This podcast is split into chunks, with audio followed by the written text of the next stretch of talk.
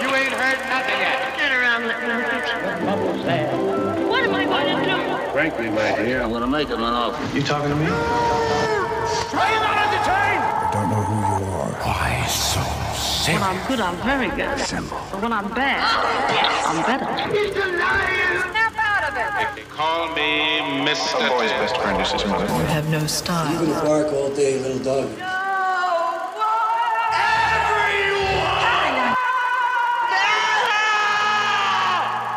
Fasten your seatbelts. It's going to be a bumpy night.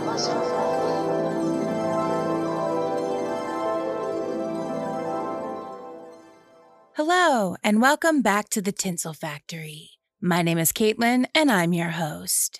Hope everybody had a great week. I'm recording this a smidge early because my dad's coming to town this weekend. I'm actually recording this about an hour before I have to go pick him up at the airport. Our yearly tradition, you know, except for the pandemic years, is to hang out on Oscars weekend, so that is what we're going to do. Speaking of which, if you're listening to this on release day, happy Oscar Sunday, or as my friends tend to call it, Caitlin's Super Bowl. It really is my Super Bowl. Unless my team is in the Super Bowl, then the Super Bowl is my Super Bowl. If you want to watch the Oscars, and you should because they need all the help they can get, let's be honest. In the United States, it is airing on ABC at 5:30 Pacific, 8:30 Eastern. So if you're planning on tuning in, that is when you should do it. I believe the red carpet starts around 3 3:30. We've got one movie theater movie review this week, and it's the last of this year's Best Picture nominees that I have yet to see. But I've seen them all now. And boy, did I go out with a because I saw Avatar The Way of Water last night. I didn't want to see it, but damn it, I am a completionist.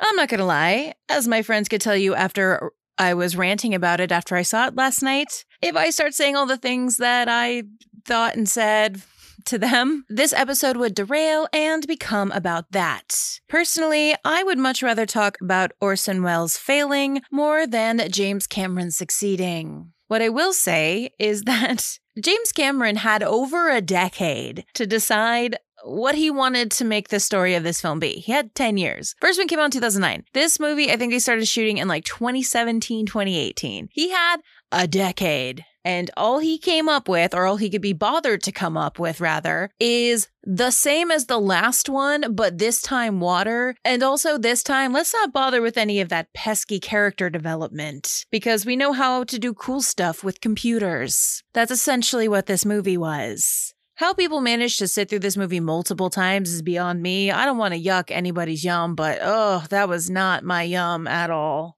It's just, it's eye candy and nothing more. I'm sorry. If you liked it, good for you. I'm glad you have a thing you like. I, I can't. I don't want to see that again. Please. No, I'm not. I'm not. I won't. I, I'm an adult. I don't have to do things I don't want to. So with that in mind, um, I'm pretty sure I've done this every year. I'm gonna do the thing that you know most podcasts do and give my opinion about something. And for me, it's the Best Picture nominees. So, from best to worst, in my opinion, not who I think is going to win, but just my personal opinion, this is my ranking. First, the Banshees of Inisherin, then the Fabelmans, All Quiet on the Western Front, Tar, Everything Everywhere All at Once, Women Talking, Top Gun Maverick, Triangle of Sadness, Elvis, and last but not least, surprising no one, after what I just said, Avatar The Way of Water. With that in mind, I think Everything Everywhere All at Once will win Best Picture, and I've made my peace with that. It's fine. I still stand by what I my initial opinion of it, which is it needed to be 20 minutes shorter because they ended the film twice with almost an identical monologue. I've only found one other person who concurs with me on that completely, so I know I'm in the minority there for people who do like that movie, but you know, Green Book won four years ago, so anything could happen. Anyway, this week we're discussing Orson Welles' failed Hollywood debut, Heart of Darkness. Before we get started, big shout out to the University of Michigan's online archive of Orson Welles, as it saved my ass this week. There's a lot written to analyze the making of this film, but weirdly little was actually about what happened, and thankfully they had both, and an ample amount of it. I am very grateful. With that, let's take our places. It's showtime. I left in a German steamer, and she called at every port on the way. 30 days before I saw the mouth of the big river. The coast was the edge of a colossal jungle, so dark green as to be almost black. The sun was fierce. The land seemed to glisten and drip with steam. Here and there, grayish white specks showed up, clustered inside the white surf with a tin shed and a flagpole. And all around, jungle. We've discussed Orson Welles a tad on the podcast, specifically his run ins with William Randolph Hearst because of the making and eventual release of the film Citizen Kane. Before the release of that film in 1941, however, Welles had a different project on his mind. That project was Heart of Darkness, which would be based on Joseph Conrad's 1899 novella of the same name. If the title of that book sounds familiar, it's because that novella also served as the groundwork for a very famous film that came out 38 years after the release of Citizen Kane. But let's not get ahead of ourselves. Orson Welles had started his professional career with radio gigs as well as on the stage in New York. For the stage work, this was specifically as a part of the Federal Theater Project, which was a part of the Works Progress Administration, which was stipulated in the New Deal, which was the plan to get the US out of the Great Depression. TLDR, the program gave federal funding to theaters and producers so that they could make plays and other theatrical productions that would get stagehands and actors back to work. Welles joined the project in 1935, and the 20 year old would supplement his federal stipend with his $1,500 a week salary from his radio gigs to hire the best crews possible, which led to, by all accounts, revolutionary theater productions. By the time Welles turned 21, he was widely regarded as a prodigy. In 1937, Welles had made enough of a name for himself to open his own repertory theater, which he called the Mercury Theater Company. There, he would continue to get rave reviews for his innovative productions. The following year, so 1938, Welles allegedly scared the wits out of the entire nation with a radio production of H.G. Wells's War of the Worlds. According to legend, it was convincing enough to make people freak out about little green men invading New Jersey. Reports vary widely about just how wide reaching panic actually was, ranging from millions to hundreds to tens to nobody actually freaking out really, as the broadcast did not air live nationwide and it was announced beforehand. One thing was certainly obvious when the fictional broadcast had concluded it was that Orson Welles could tell a freaking story. And Hollywood wanted that innovative storytelling mind for itself. Warner Brothers had tried to lure Welles west as early as 1936, 1937, but he turned down the three scripts they'd sent him to potentially direct. Ultimately, it would be George Schaefer at RKO during one of the studio's only financial stable eras who enticed the actor director to head out west to try his hand at the moving pictures. RKO gave Welles a two picture deal. There are some sources that also claim it was three. Most of them said two, but just out there. Despite the fact that Welles had never made a movie. By some accounts, he'd never even been on a film set. So basically, as green as one could possibly be. Also included in this already unheard of deal was the fact that Welles would have full creative control over his films. And also, and this was the big one, he was going to get right of final cut, meaning the studio couldn't make him change anything if he didn't want to.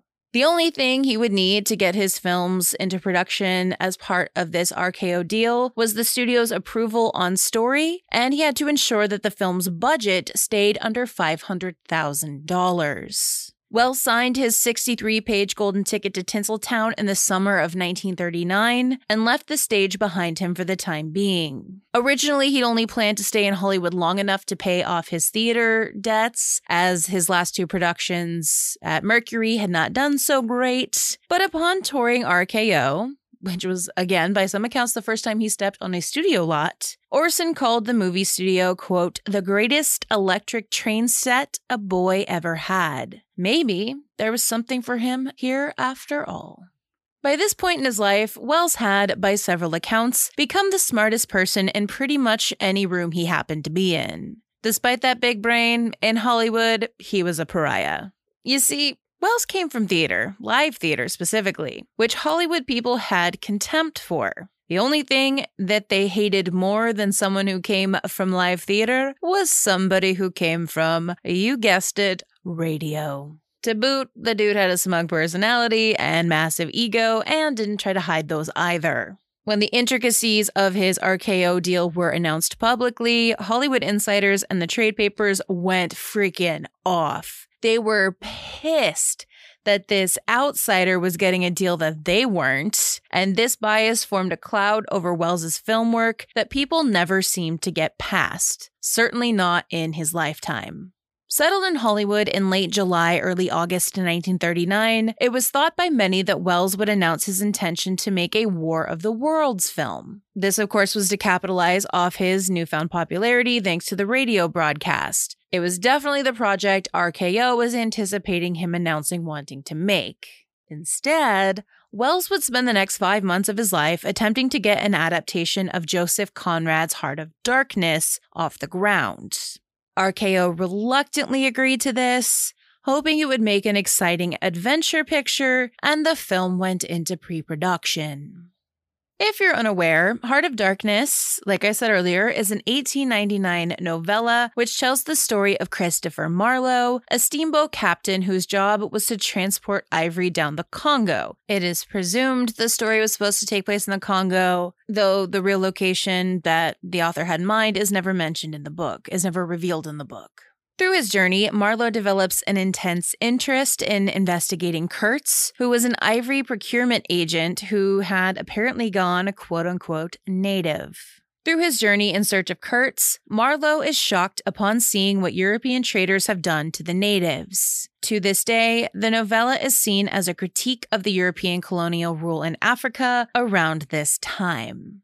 One thing Welles had going for him, or against him, depending on how you look at it, when it came to attempting to adapt this project, was his familiarity with the source material. Not long after his War of the Worlds broadcast in 1938, Welles had also done a radio production of Heart of Darkness, which you heard a little bit of at the first break. In it, he was both Marlowe and Kurtz. In the film adaptation, Welles also planned to play both characters. Welles got to writing, and his first draft of the script was 800 double spaced pages. I'm sure I don't need to tell you, but I will anyway, that that is way too goddamn long of a script for a motion picture. By November, he would have whittled it down to about 182 pages, at least that was the length of the one I was able to find. But to give you a point of reference, the average script for a movie, at least nowadays, is somewhere along the lines of 90 to 120 pages. So it was still quite long, despite being over 400% shorter than the original draft, if I did my math right.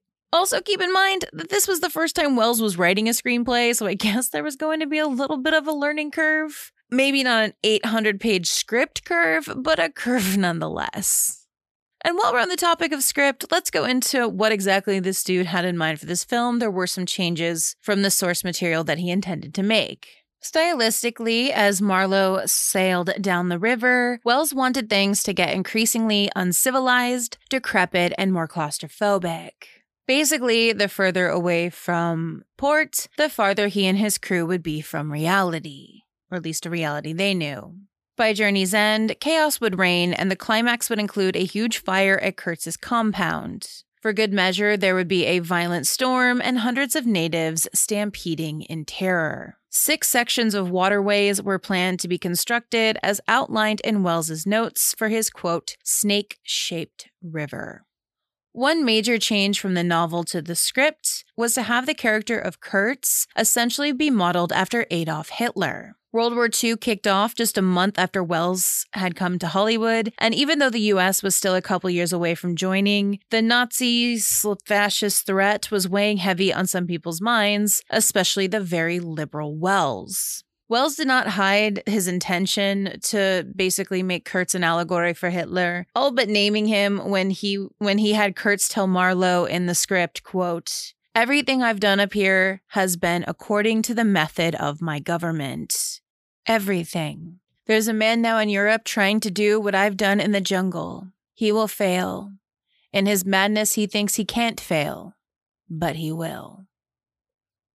As pre production ramped up on Heart of Darkness, Welles hired an artist to create a book of rough sketches for what he'd had in mind for the film's design. Welles also scouted locations in Louisiana and South America for proper locales, but the studio said no to location shooting. Since he was denied the chance to shoot in a real jungle, Welles demanded that miniatures of the jungle be created and filmed for test shots, as what Orson wanted to do with the camera had never been done on screen up until that point.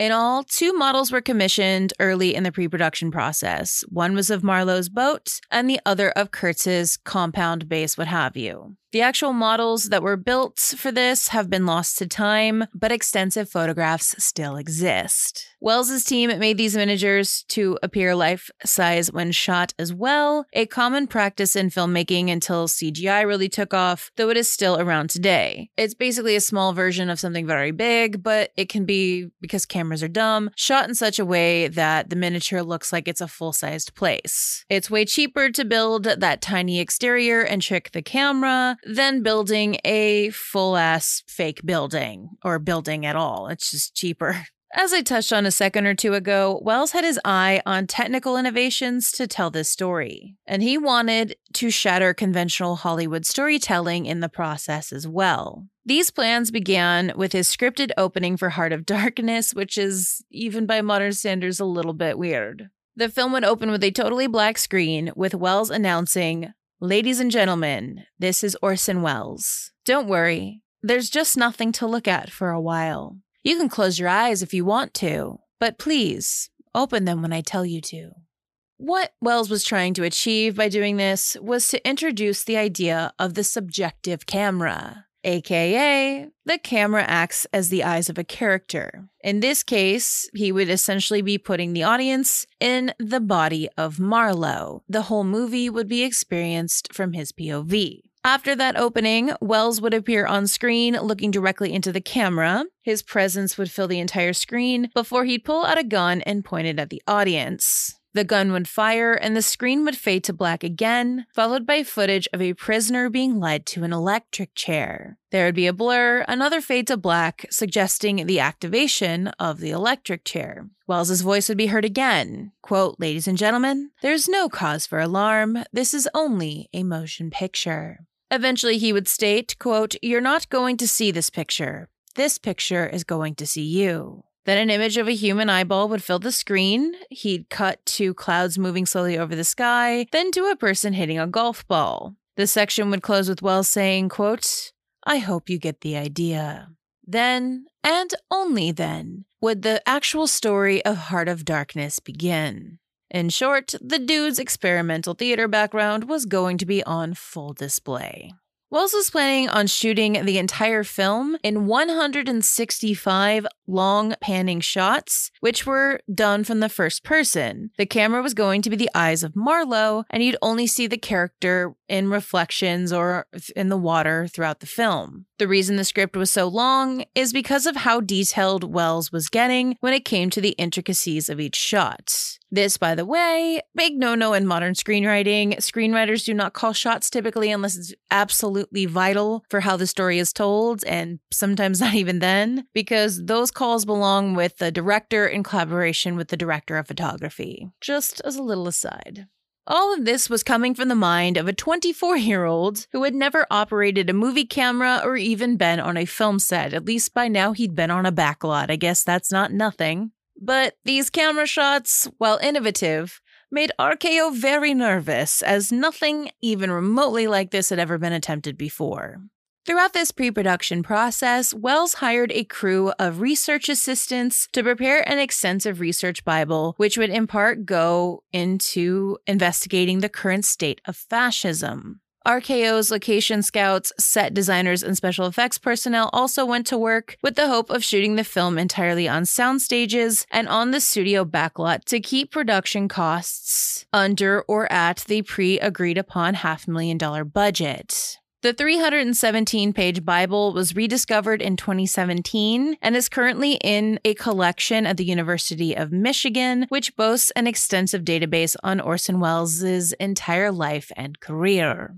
In addition to the crew he had hired slash been given, Welles made several drawings and sketches himself in the margins and on the back of the pages of the first draft of Heart of Darkness. Among them were images storyboarding out the proposed introduction of the film I described just now, including the explanation of how the POV camera techniques would work, at least in Welles's mind. Also included, which is also in the University of Michigan ar- archives, were ideas for shooting one of Kurtz's speeches in the film, which Welles intended to resemble the Nuremberg rallies that took place in early Septembers of 1933 to 1939. During a production budget meeting that took place on December 14th, 1939, in an effort to save money, RKO's production team floated the idea of purchasing, quote, stock shots, known better today as stock footage, in hopes of cutting down the need for certain shots and therefore driving down the cost of production on the film. This was as common a practice back then as it is today, and a document labeled Movie Notes that the University of Michigan has in its archives documents what they'd been intending to purchase. It also kind of gives you an idea of what Orson had in mind, tonally speaking, as to what this film was going to be. This included shots from 1927's Chang, 1932's Congorilla, and 1935's Baboona, all three of which were known as ethnographic films, which is basically a fancy word for a documentary style film depicting POC cultures, specifically non Western cultures, that were photographed and produced by white people. Additionally, shots were planned to be pulled from the fictional Sanders of the River from 1935 and 1939's The Four Feathers. Welles planned to use these film shots of lush jungles, rushing rivers, exotic animals, and African native peoples. Basically, shots that could not be created in a soundstage convincingly. In the end, there were a few major things that stood between Welles and Heart of Darkness getting made, and the hurdles they created would prove too much for him to overcome. Like I mentioned earlier, on September 1st, 1939, Nazi Germany invaded Poland, and World War II kicked off shortly after. So much of the work being done on this film at this stage was done so in the shadow of the early days of World War II. Europe, basically being engulfed in a world war, meant that distribution to European theaters was going to be drastically cut down, which meant that the box office had been cut off at the knees. RKO didn't think they could recoup its investment in Heart of Darkness without the more sophisticated European moviegoers. They knew Welles wasn't going to appeal to everyone's sensibilities stateside. In the face of the war, RKO cut the budget of Heart of Darkness in half. Welles had gotten them to shell out a million dollars, but it had been cut back to the original $500,000 after the war broke out. Welles had soldiered on, as I've told you, and he finished the final draft of the script on November 19th, 1939. He also got the approval of Hollywood censorship officials in the Hays office. In the case of this film, he couldn't point the gun at the audience. He could not depict any biracial relationships. Yes, that was a rule. And he was not be allowed to show any lady boobs. With all of that in place, shooting was scheduled to begin in March of 1940. But when hitting that elusive half a million dollar budget proved too difficult, to help pay for the extra costs for Heart of Darkness, Welles agreed to direct the film The Smiler with a Knife, a cloak and dagger film based on an imagined coup attempt by the British Nazi Party. Orson would direct the film for freebies, but he would get a back end of the box office. Despite all this wheeling and dealing and all the work that was put in, and even a proposed shooting date, and the film was pretty much cast, Heart of Darkness was shut down in late 1939. Most sources say like late December. The official reason given was the fact that Welles could not shave off an additional 50 to $75,000 off of the budget. However, this ultimately being used as the official excuse for the film's cancellation may have also been to conceal the studio's fears over the overtly political messages that Welles wanted to inject into the film. America was officially neutral in the early days of World War II, though FDR was funneling funds and equipment to Britain through the Lend Lease Act. The studio was twitchy about taking an anti Hitler, anti fascism stance, which is baffling to someone who learned history in the American school system, because they make it seem like America's stance was boo Hitler from pretty much the word go. And that was not really the case. They were just kind of like, maybe if we leave it alone and they'll just work their own shit out and we won't have to get involved. Like, yeah, it's, it was very much have your cake eat it too. It's, it's, it's, it was disappointing to learn that. With Heart of Darkness dead in the water, Welles began casting the Smiler with a knife at the end of 1939 Dude did not waste any time. Just one problem he didn't have money to pay anybody because he'd spent all his budget that RKO had given him on Heart of Darkness. 1939 became 1940, and production on an Orson Welles film had yet to begin. He was already supposed to have completely finished a film and had yet to even get one fully into production. This led the Hollywood Reporter to claim that, quote, they are laying bets over on the RKO lot that the Orson Welles deal will end up without Orson ever doing a picture there. It was around this time that Orson dropped the Smiler Project, and the following year, Orson Welles' Hollywood debut, Citizen Kane, would hit theaters. Because of the failure of getting Heart of Darkness off the ground and the abandonment of Smiler, Citizen Kane became Welles' first film. It is generally regarded as the greatest film ever made, while Heart of Darkness has been seen by many as the greatest film never made. Over the years, adaptations of Heart of Darkness have been produced to varying degrees of intention and success. In 1958, CBS aired a 90 minute loose adaptation of the novella starring Boris Karloff and featuring Eartha Kitt as part of the Playhouse 90 lineup, which was a drama anthology series. Of course, the best known adaptation of Heart of Darkness is a very loose one, which came out in 1979 and is better known as Apocalypse Now, which was, of course, directed by Francis Ford Coppola. The shoot would be unmitigated chaos. See my April 17th, 2022 episode on the making of that film for more details. But at the end of it, there would be, at last, a major motion picture adaptation of Heart of Darkness. Instead of the Congo or vaguely Africa, the film would be set in Vietnam during the Vietnam War instead of sometime during the turn of the last century, and Kurtz was changed from an ivory tradesman to a colonel that has gone rogue. A more direct adaptation of the novel was produced in 1993, starring Tim Roth and John Malkovich, and it aired on TNT, which is an American television channel. Also, apparently, the 2019 atrocity that was Ad Astra, apparently that film is loosely based on Heart of Darkness as well, but that's a super loose adaptation. It takes place in space, so it kind of goes without saying, but in case you didn't know that movie, that's what that movie is. It's the Brad Pitt one. Also, I really hate that movie, but again, I'm not ranting on movies I don't like today. I won't do it. Orson's second film for RKO would be The Magnificent Ambersons, which was its own special kind of hell for Orson. According to legend, a witch doctor who was supposed to have a part in the film would put a curse on Welles by sticking a red threaded steel needle through the script after Welles told him that money had run out. Welles was canned from RKO in 1942 after Nelson Rockefeller left RKO's board of directors, leading to a regime change that saw the only other person in power at RKO on Welles' side, George Schaefer, resigning. Soon after, Welles got the official boot. RKO took over Ambersons, drastically changing the film in the process, and all the while they accused Welles of going to South America to waste the studio's money. That's where that film was shot. Later that year, when RKO began promoting its new corporate motto, quote, showmanship in place of genius, a new deal at RKO, Welles was a smart guy. He knew it was a dig at him specifically. From that point on, Welles' film career was a perpetual uphill climb. Even after his death in 1985, legal disputes over his films have raged almost continuously, meaning much of his work remains unseen to this day. His last finished film, The Other Side of the Wind, wasn't released until 2018, 33 years after his death. But both of those stories are tales for another time.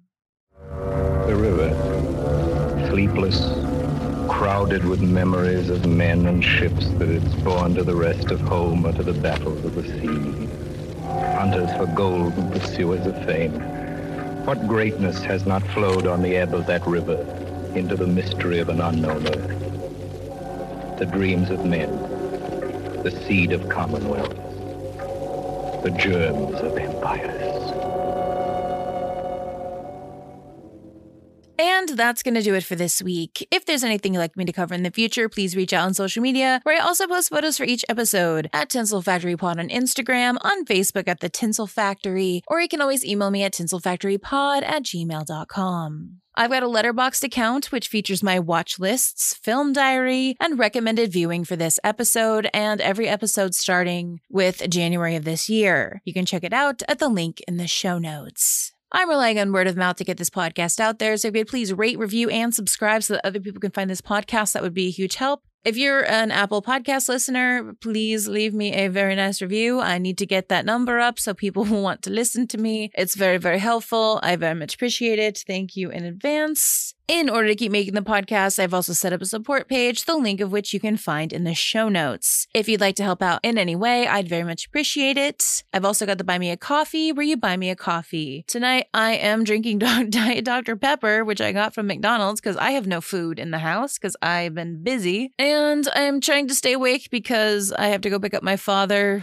at some point. His, he was supposed to already technically be here, but his flight is delayed. He hasn't even left the homeland, so God only knows when I'm to go pick his ass up. So I need some caffeine, and it's nine o'clock at night. Um, so yeah, if you want to do that, very much appreciate it. I've also got merch. Check it out at the link in the show notes. Next week, we're discussing a failed adaptation of the sci-fi classic Dune. Thanks again for listening, and until next time, that's a wrap.